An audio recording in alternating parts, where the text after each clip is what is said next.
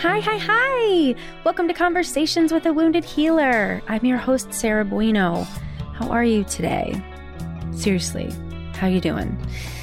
I'm feeling pretty good because the sun is shining. I happen to have a new dog.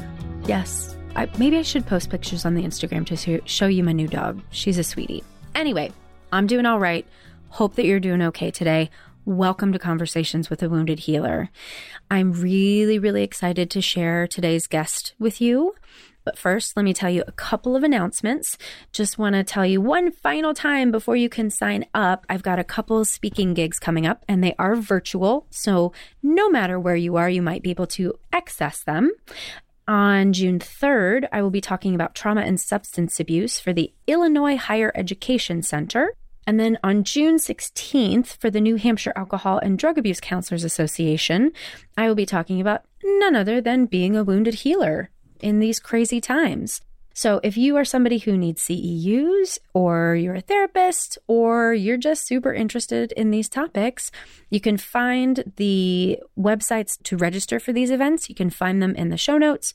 We'll also have them on my website, or you could just Google it. I bet you could find it that way too. So let me tell you about today's guest, Tim Desmond. I actually first found his work via the Brené Brown road. I was doing her work, became introduced to Kristen Neff's work on self-compassion, and then somehow stumbled upon Tim's work and his book, Self-Compassion and Psychotherapy.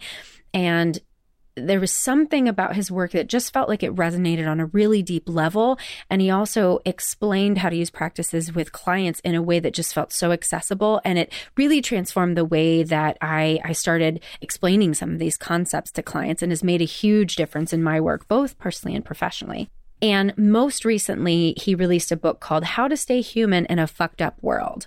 I saw that title and I was like, we need to have a fucking conversation. So let me tell you a little bit more about Tim. So he is a psychotherapist, author, distinguished faculty scholar at Antioch University, New England, and a student of Zen master Thich Nhat Hanh. He's also the co-founder of the Morning Sun Mindfulness Center. He lives in Alstead, New Hampshire, and teaches mindfulness and self-compassion practices to audiences around the world.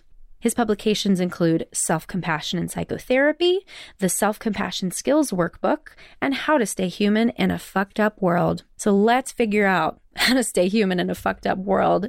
Please enjoy my conversation with Tim Desmond. Hello, Tim. Welcome to Conversations with a Wounded Healer. It's great to be here. Well, how are you? That's the question you were going to answer, right? Yeah, no, I was just saying, it's good to be here and I'm doing all right. Yeah, we're in the middle of our coronavirus craziness right now. And yeah, kind of adapting as best we can to the kind of new situation in the world. Yeah, absolutely. Well, I'm especially excited to have this conversation with you at this time. I had ordered your book. Your latest book is called How to Stay Human in a Fucked Up World. And I ordered it before all this happened. And then as soon as this all went down, I was like, oh, I'm so glad I have this. And I'm really excited to talk to you in particular because of the focus of the book. But before we get to all that, would you share more with people about who you are and what you do? Who I am, that's a lot to talk about. So I live in Alstead, New Hampshire at a place called Morning Sun Mindfulness Center, which is a retreat center that I co-founded several years back. That's in the tradition of Thich Nhat Hanh. Thich Nhat Hanh, who's a Buddhist monk and author, he's written books like The Miracle of Mindfulness and Peace is Every Step. I've studied meditation under him for about 20 years now. I was exposed to his teachings when I was in college. And basically, I had grown up in Boston, son of like a single mom who was an alcoholic. We were homeless for a while when I was growing up. By the time I got to college, I had a lot of anger and loneliness and sort of like social isolation. And when I was exposed to Thich Nhat Hanh's writings, it was actually in a political science class that was assigned. It was like a peace and world order class, and they assigned pieces every step. And what I saw in his teachings was kind of exactly what felt like it was missing from my life, sort of mindfulness and compassion, this ability to sort of do good in the world while also being a source of love and tranquility. It was just like incredibly foreign to me from where I grew up. but also it was just really attractive. It was just like, yeah, that's what I have none of. And that's what I really want in my life. And so I spent my 20s kind of going back and forth between spending time in various monasteries with Thich Nhat Hanh, sort of following him around the world as he was teaching, and then taking part in various social justice movements, starting with the WTO movement, all the way through organizing or helping to organize at Occupy Wall Street in New York. So kind of going back and forth between those things. I'm also a licensed therapist. And right now I'm in the process of starting an organization called Peer Collective. And our mission is basically to try to make mental health support as radically accessible as possible, to kind of create a world in which anybody who needs emotional support can just hit a button on their phone and be connected to a highly empathic, compassionate person whenever they need support, in a way that is where cost is never going to be a barrier, where it's like really affordable. So what I'm doing right now is trying to kind of build that as a project. I'm involved with a lot of different things, but they all kind of come back to wanting to engage with the suffering in the world and kind of do whatever I can to be helpful. What I just heard you share now, and also what I was struck by in the book, is with you, it started from within. It started with this desire to heal yourself and take care of yourself. And from that place, then you can expand and help others. Yeah. Well, it's funny because I think that like my initial, so I would say that I have this kind of dual motivations that led to me being attracted to Thich Nhat Hanh's teachings. And one of them is growing up in Boston, being kind of like a poor or working class kind of family, and being in various parts around Boston, but just like in places that were, you know, we were sometimes in really working class neighborhoods, but sometimes we would be like kind of the poorest neighborhood and like an upper middle class neighborhood. And I feel like I hated capitalism from a really young age. And I think that that hostility in me was about the cruelty that I saw, that the sort of wealthy kids, the sort of nastiness with which they treated poorer kids. Mm-hmm. And like that kind of class tension was always a part of my life. Like, you know, going back to kindergarten, I remember, you know, kids being made fun of for having less money and being one of those kids. And so having that type of like deep class tension and kind of wishing that were different in the world. Mm-hmm. So that kind of motivated me in a direction of social justice, but motivated me in a direction of kind of angry social justice. Right. And then when I saw Thich Nhat Hanh's writing, it was kind of like a, hey, there's a connection that you're not seeing between the wanting to create a more just world and wanting to be a person who suffers less. Like they're not separate motivations. Right. And that was really what was most appealing for me and what led me to kind of have these kind of dual areas of focus in my life. Mm-hmm. I'm really glad you brought that up, because as you were talking about finding Thich Nhat Hanh and why you were interested in it initially, I was thinking some people might be surprised to hear about the combination of Buddhism and activism. Yeah.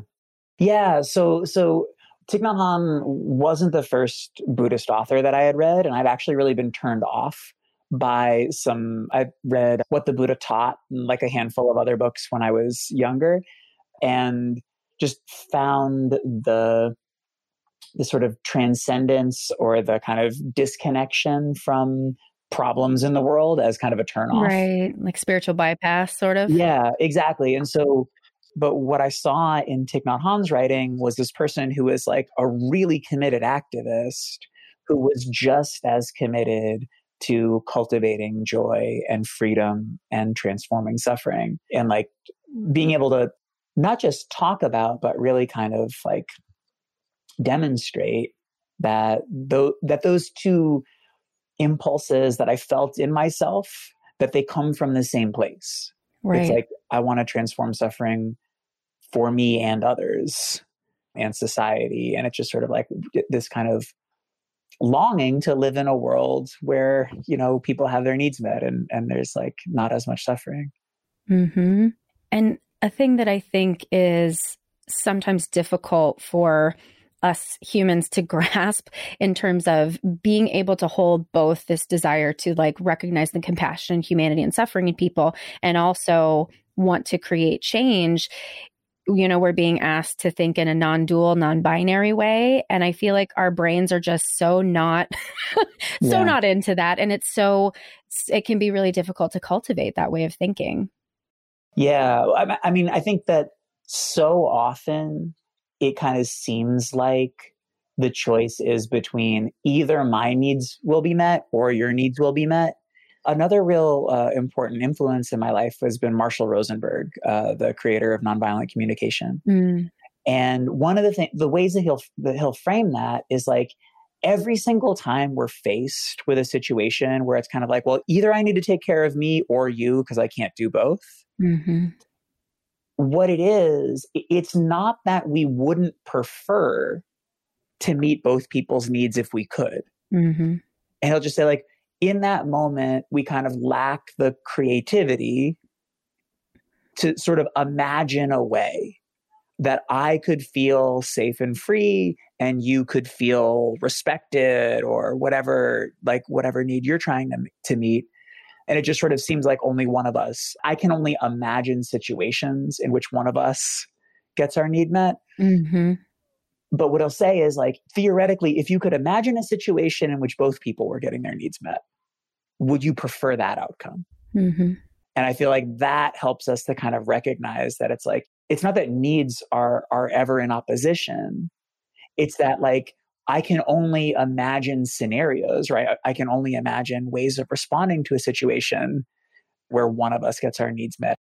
And even asking the question, it's like, so I might have a voice in my head and I might have a lot of actually training that it's like, you know what? If my needs feel threatened, I need to stop thinking about the other person's needs, right? Or I'll never have my own needs met. Mm-hmm. So let's say I have that really kind of ingrained in me. When I feel that and notice that, well, first I need to take a little space, because if I need to act in like a habitual mode, if I need to sort of react in the moment, I'm not going to come up with a new response because that's just impossible.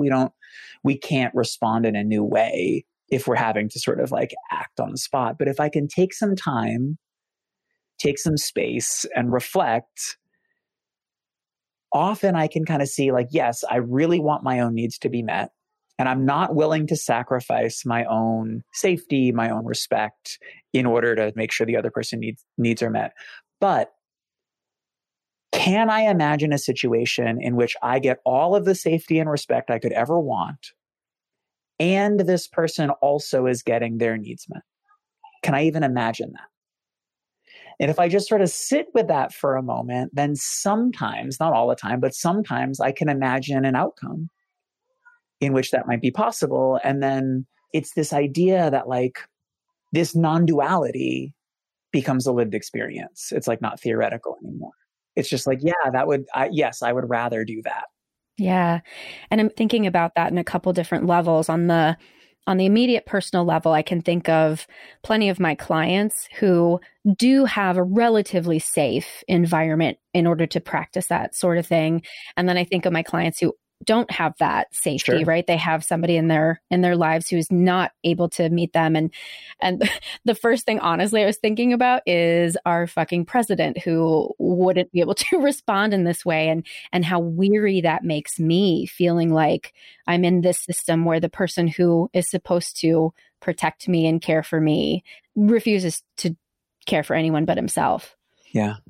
Yeah. I mean, so I think the thing is like, so what I hear in what you were saying, and let me know if I misunderstand, it's sort of like okay, so how am I supposed to feel any type of generosity or connection with another person's needs in a situation where it's like my needs are not being cared for? In that moment, the one thing that's kind of like this underlying, it's like, well, it's either that kind of intrinsically, I'd like to care about this other person's needs, but I'm not really sure if I can. Or it might feel sort of extrinsic. It might feel sort of like a social pressure. Like people say I should care about this other person, but I don't really see a way to do it. Either way, The first question is sort of like, why do I want to care about this other person? Yeah. Because I think that if it is like, I'm trying to make other people happy, or I'm trying to like kind of be a good person according to someone else's measure, that's not going to lead to acting with a lot of integrity. Like, I'm not going to be happy with whatever I do. For me, whenever we're sort of like engaging in some type of growth, it's gotta come from a clarity of motivation, right? Like when I first started getting involved in meditation, I was really attracted to it. I'd say like about a year or two into really immersing myself, I had this insight and I realized that one thing that was motivating me was I felt like, well, if I could become a peaceful and enlightened enough person, everyone would love me and no one would be mean anymore. Yeah, yeah. And it was sort of like this idea of like, somehow if I could just be good enough, mm-hmm. no one would be mean to me ever again. Mm. And then when I recognized that that was like part of what was driving me to want to grow, to want to develop, it's just like, well, that's fucking not going to happen. Right, right. You know what I mean? It's like, people are going to be like, there's never been a person alive in history. There aren't even stories, right? Really, even like our myths, right? Like the best people we can imagine have enemies, like, you know, even like mythological figures. So this idea is like, that's just not how the world is. So faced with the existential reality of like, sometimes people are going to be mean to me, no matter what I am or what I do.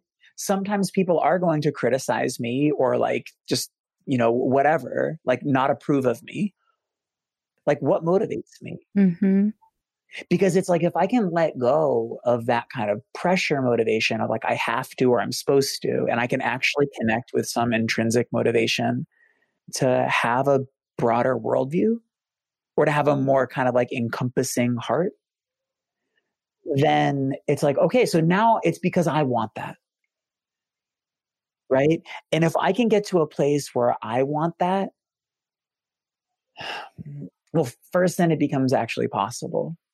And then we get to a place of like, okay, so there's a part of me that's like, maybe it would come back to, I see that the amount of animosity I hold toward the president is harming me.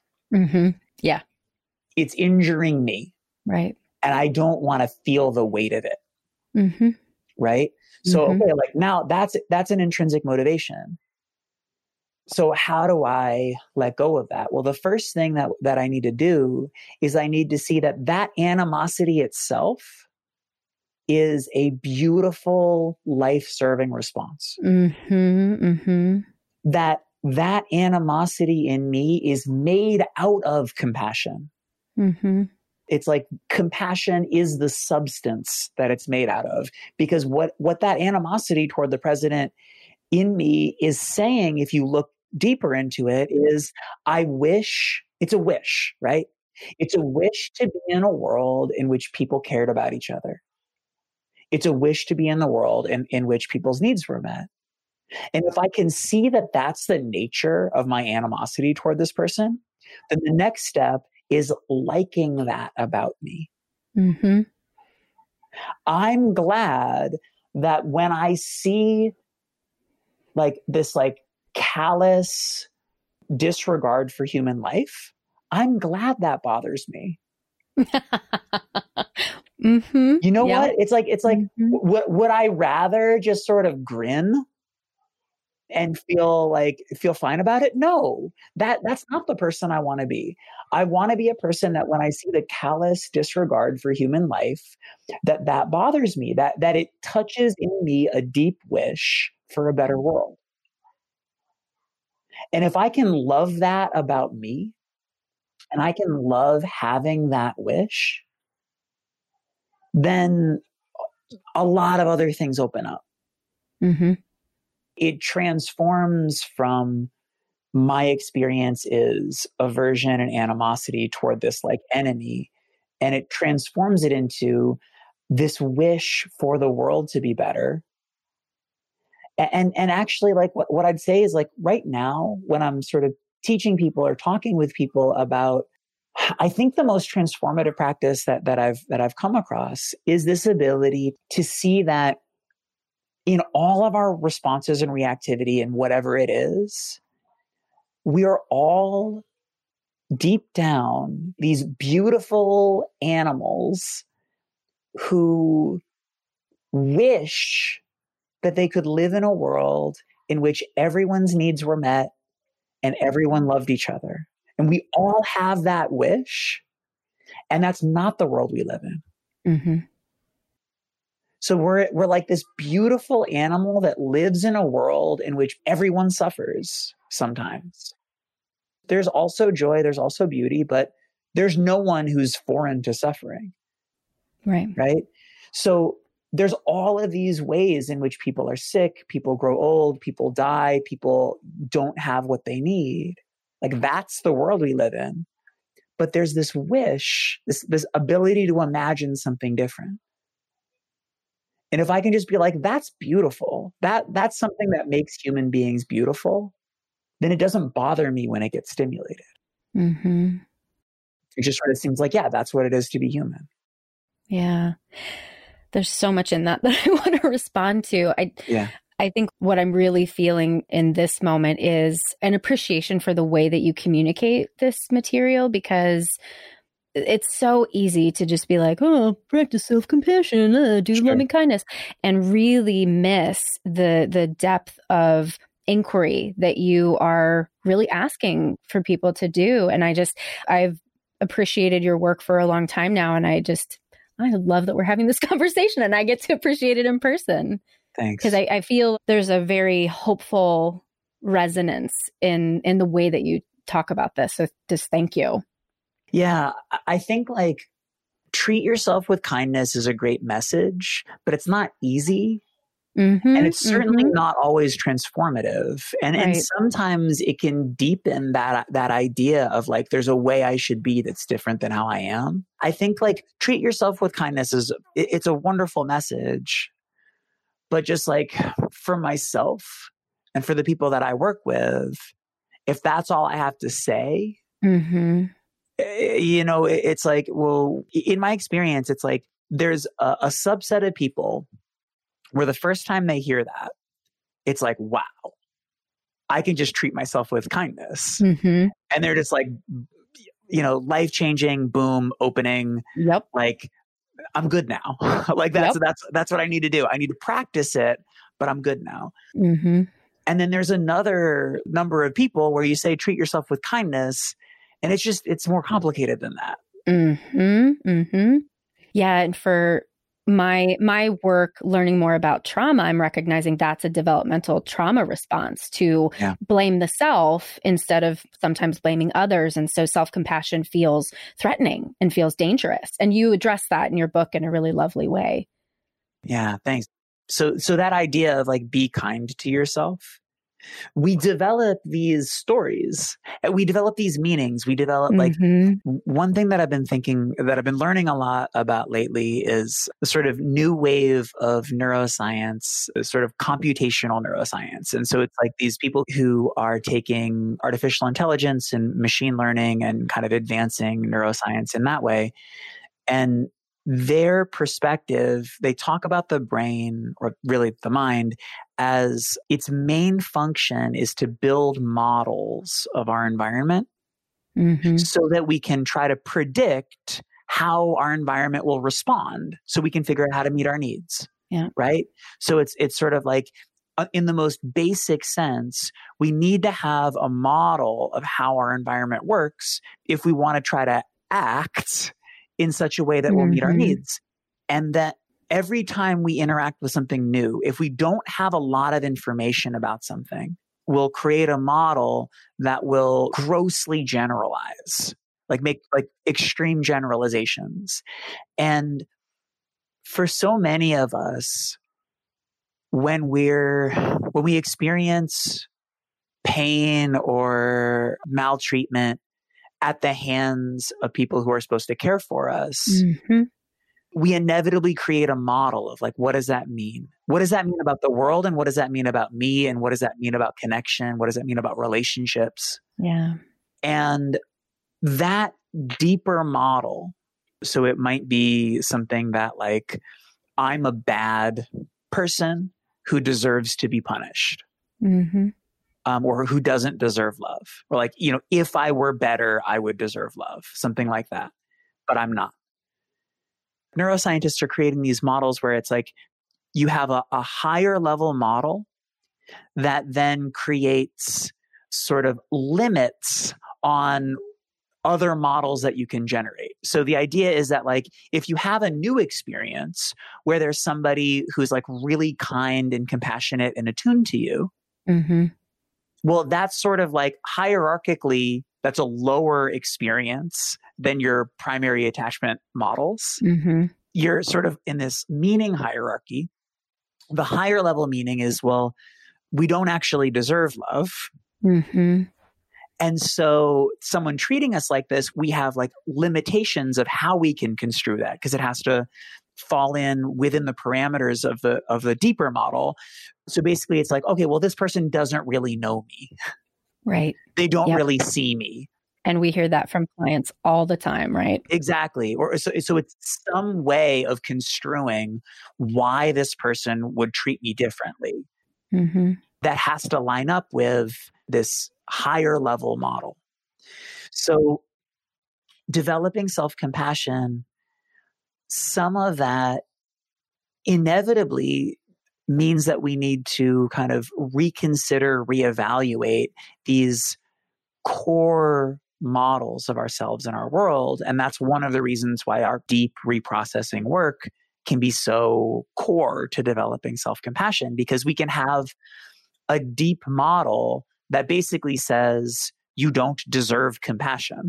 Mm-hmm, mm-hmm. And no matter what you try to paper over that, you have something that's basically saying like, yeah, but based on our deepest, most core model of who we are in the world, that's impossible, or that's just not true for us, or doesn't apply. Mm-hmm. Luckily, one of the things that I like to talk about when I'm working with clients or teaching meditation is that we don't need to change our past because we can't. Mm-hmm. We can change how our past, basically how it's stored in our brains in this mm-hmm. moment. And how we're relating to it. And how we're relating to it. Mm-hmm. So we can't change our past, but we can change what it means. And I feel like that's being able to make those sorts of shifts can create this openness to self-compassion. Yeah. Have you heard of NARM, the NeuroAffective Relational Model? I love exposure to different models. So yeah, talk about it. Yeah, I've been studying it for the past year. And Lawrence Heller is the guy that founded it. And he started in somatic experiencing with Peter Levine. And essentially, he finds that a lot of models have been so pathologizing and very therapist driven, and there's this outcome that we want to achieve. And so it's really hard to describe this model, but what happens as you're receiving it is essentially the therapist is trying to help you see both sides essentially of the story.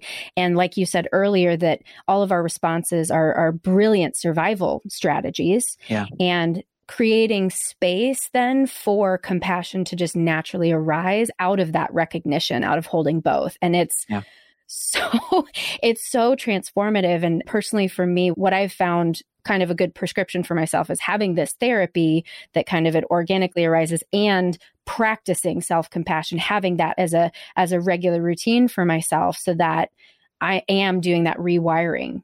Because yeah, I much like you share in your book, I'm a person who was kind of wired for that shame talk. So it's been revolutionary.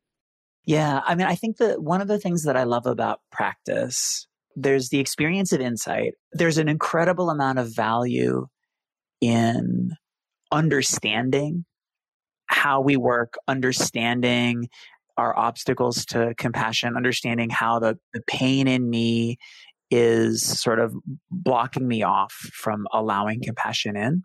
Mm-hmm. And then even the depth of understanding of seeing like that obstacle is really made out of compassion itself. It's trying to keep us safe. Exactly. Mm-hmm. But then kind of on top of that, we go back to our habitual ways of thinking and our habitual ways of relating to the world.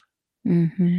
And the biggest question for me, anytime someone is interested in meditation or personal growth or anything like that, it's really like, if your practice comes down to, I wanna meditate correctly, right. or I wanna do this how you're supposed to do it. Oh yeah. Mm-hmm. Mm-hmm.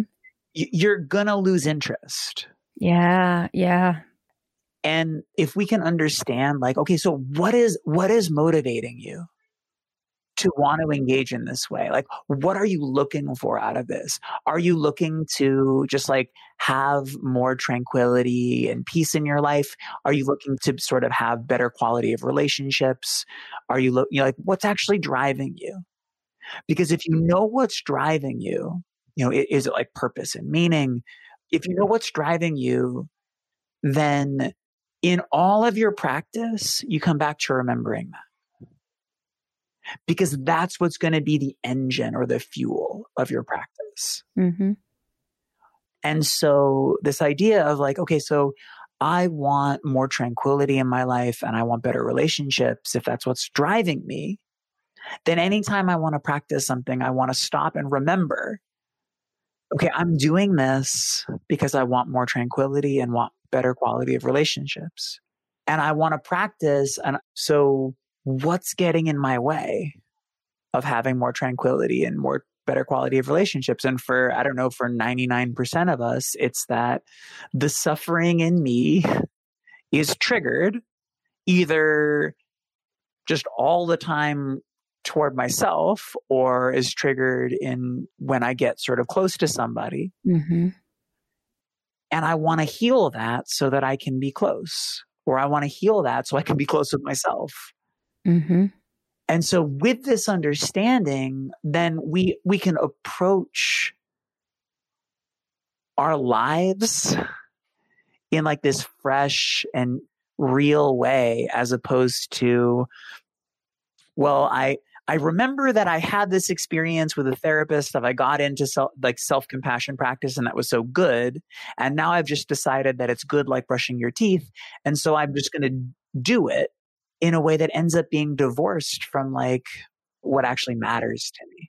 And that's just making me think of like, I have this like deep, deep ache for everybody to awaken, really. Like that's the motivation. And I sometimes find myself getting so frustrated when like I can see a client come in and there's like the surface level of this is what I want in therapy and like I want CBT or something bullshit like that. And my desire to skip over all the steps to then give them their enlightenment, give them that awakening. And just right now I'm like, okay, like just notice that that's there. Yeah. And it's coming from this place of compassion and desire and care for everybody to be happy and have their needs met. But I just, as you're talking, I'm just like, we're totally on the same wavelength of this, like really depth in this work. So one of the things that I'm doing right now is training a lot of peer counselors, training a lot of people who are kind of getting into supporting other people emotionally. And like the core existential part of being there for someone who's suffering is that you wish well-being for them, and they're not always going to, that wish isn't going to come true a lot of the time. Right.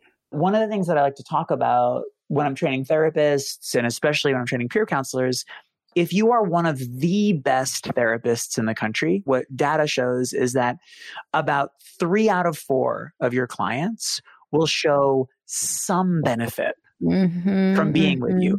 They're not 3 out of 4 having a life-changing experience, right? But that they'll have some type of positive impact, which means even if you are one of the absolute top therapists in the world, 1 in 4 clients will have absolutely no benefit from interacting with you.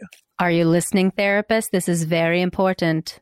And so when I'm talking with peer counselors, I'm just like, so guys, you want to expect maybe like half, or at the very least 1/3 of the people that you talk with won't have any noticeable improvement.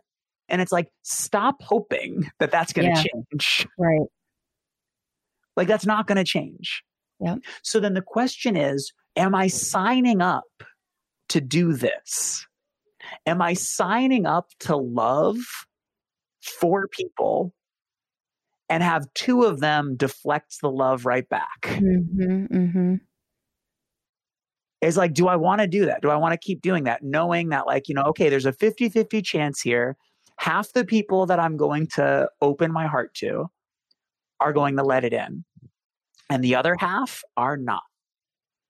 If that's roughly what you're batting. Right. And it's like, if you can see the beauty and the value in continuing to do that. Right, right. Then that's great. Then you're going to be able to continue in this profession. But if it like stabs you every time someone doesn't get everything you want them to get from a session, you're going to end up, you know, completely ruined. Yeah. By those experiences. And so I feel like that thing of just like, okay, so again, it's like the existential reality. I'm a person who wants other people to just be well and happy and free, and they won't always be. Mm-hmm, mm-hmm.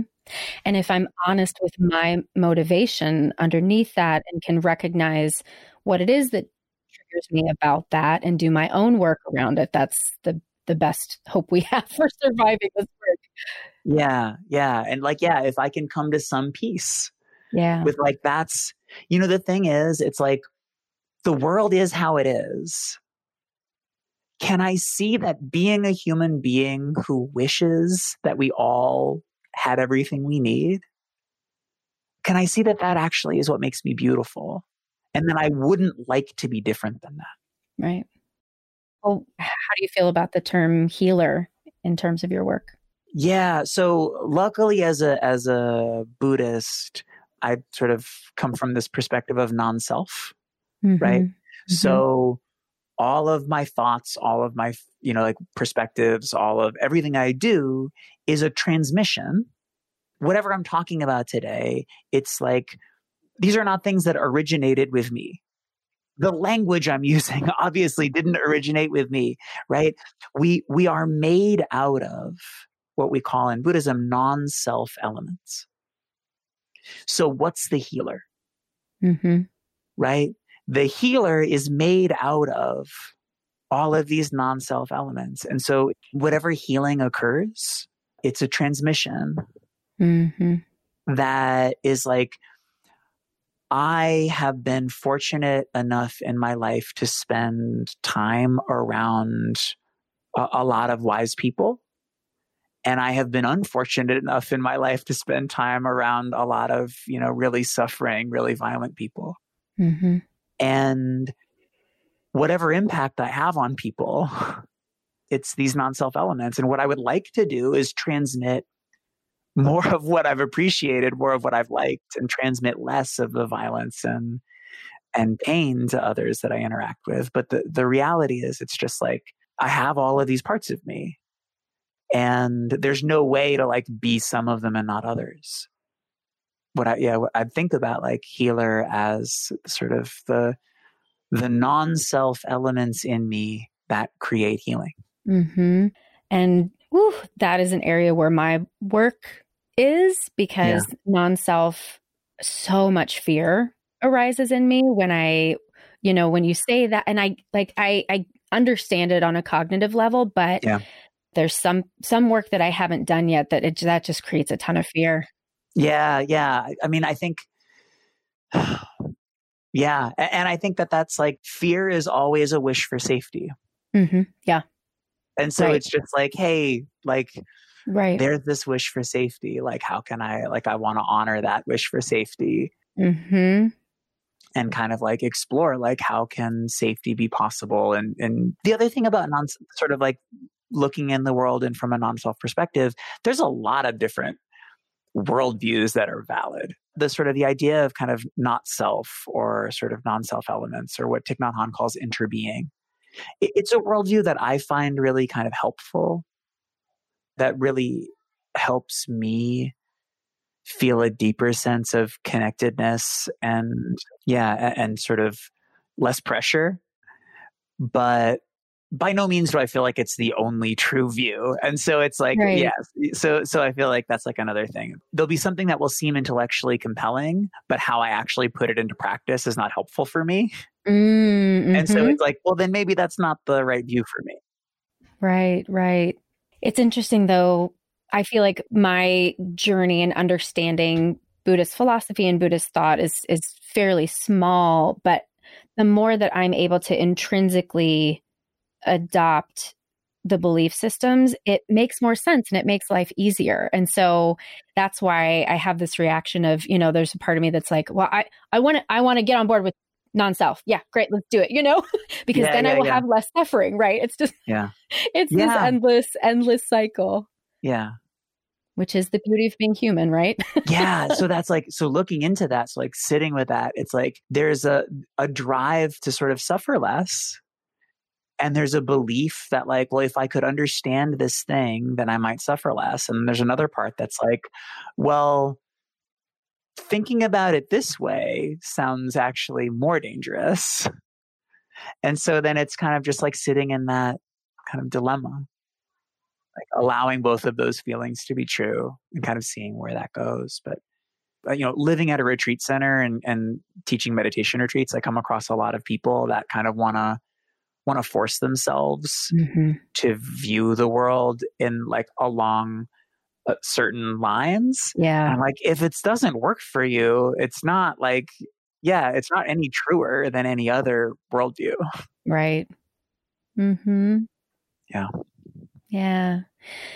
Well, one question I think might be interesting to round this out. I think given what we're experiencing right now with the coronavirus, one of the things I'm finding for myself and for people I'm working with is the way that we make meaning out of what's happening seems to either bring more distress or bring more comfort. And I'm curious for you, how are you making meaning out of what we're going through right now? I feel like the biggest, like my honest reaction is sort of too soon to tell. It's one of my favorite, I believe, falsely attributed quotes to it's like, there's a long story actually trying to fact check it, but the story goes like, I feel like as a story, it works fine. There's a story that goes like this, where a journalist asked the Dalai Lama, what do you believe was the impact of the French Revolution? And you know, the 1790s, 1780s. Mm-hmm. And he said, it's too soon to tell. Mm-hmm, mm-hmm. And I think that spirit mm-hmm. it is important. Like at least like my gut reaction is like, what is going to be the impact of this? It's like, we'll have to see. Mm-hmm. Yeah. I think one thing that a seed that's being planted is we can all just decide to live differently than we'd been living. Mm-hmm, mm-hmm. And the idea that like we can't, the idea that like the reduction in you know carbon emissions, the reduction in pollution, like this whole idea of like, oh, you know, we could all just stop the problems we're creating in the world. I feel like that could be a potentially really beautiful seed. You know, people who are just like, you know, like, oh, maybe we don't actually all have to pay rent and mortgage. That's like a thing of like, well, you can, it's something that is a promise, but is, you know, depending on circumstances, it's like, it's more negotiable than maybe people could have imagined in the past. And so that the world could be different than it is. I can see that as like a seed. Yeah. And I think the other thing that I'm really hoping for right now with what I'm doing with Peer Collective, my hope for the world is for people to be able to have kind of abundant access to empathy and compassion.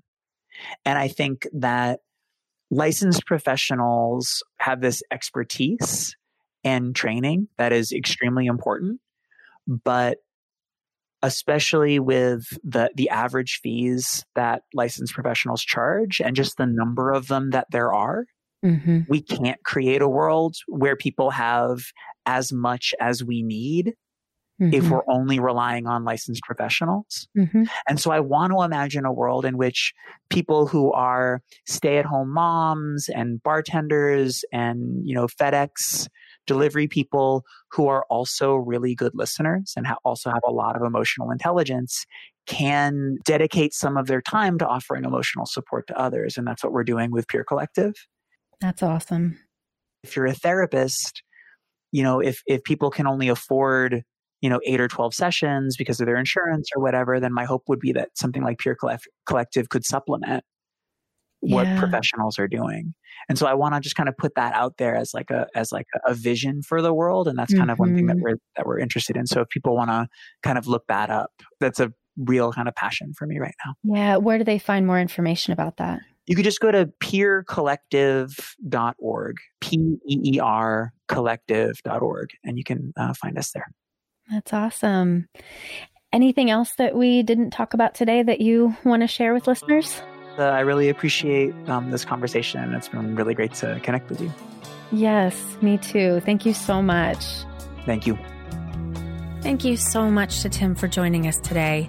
To find out more information about Tim Desmond, you can go to our website at www.headhearttherapy.com/podcast. Thanks as always to Andrea Klunder and the Creative Imposter Studios for editing, to Liam O'Donnell for the album art, and to Ben Mueller for our theme music. Until next time, bye-bye.